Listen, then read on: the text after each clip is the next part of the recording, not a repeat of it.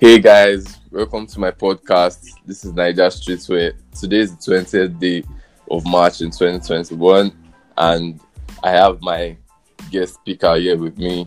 Let me just leave it to introduce yourself to the audience. Hi guys, my name is Fee and I am a student.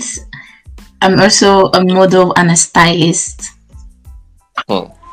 One of the best stylists you find around, guys. I'm not the best So, stylist.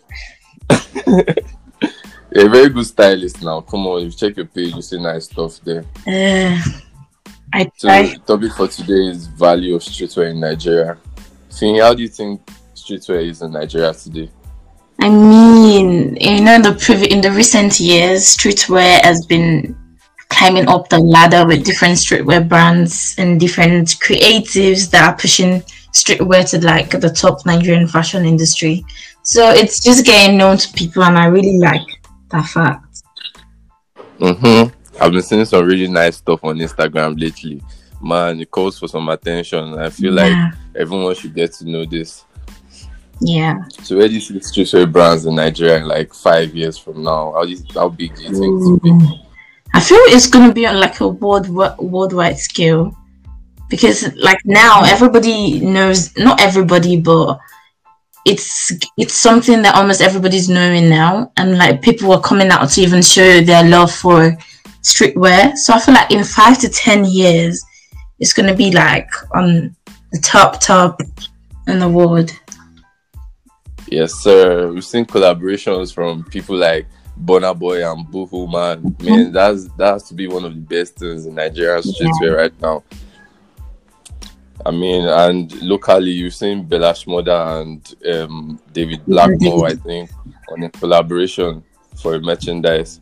yeah So I feel like Nigerian merchandise is going worldwide these days, and people need to pay close attention to it. I also ask, who do you think has the biggest influence in streetwear in Nigeria? Inf- Me personally, I feel like music artists have the strongest influence on streetwear in Nigeria Yeah. right now. Get? Because they are more influential than influencers themselves to streetwear. And like Rema, actually, I think it's Rema's dressing that made me to actually Mhm. start thinking streetwear, streetwear, because it's like it's really passionate about artists, creatives, and I think Mhm.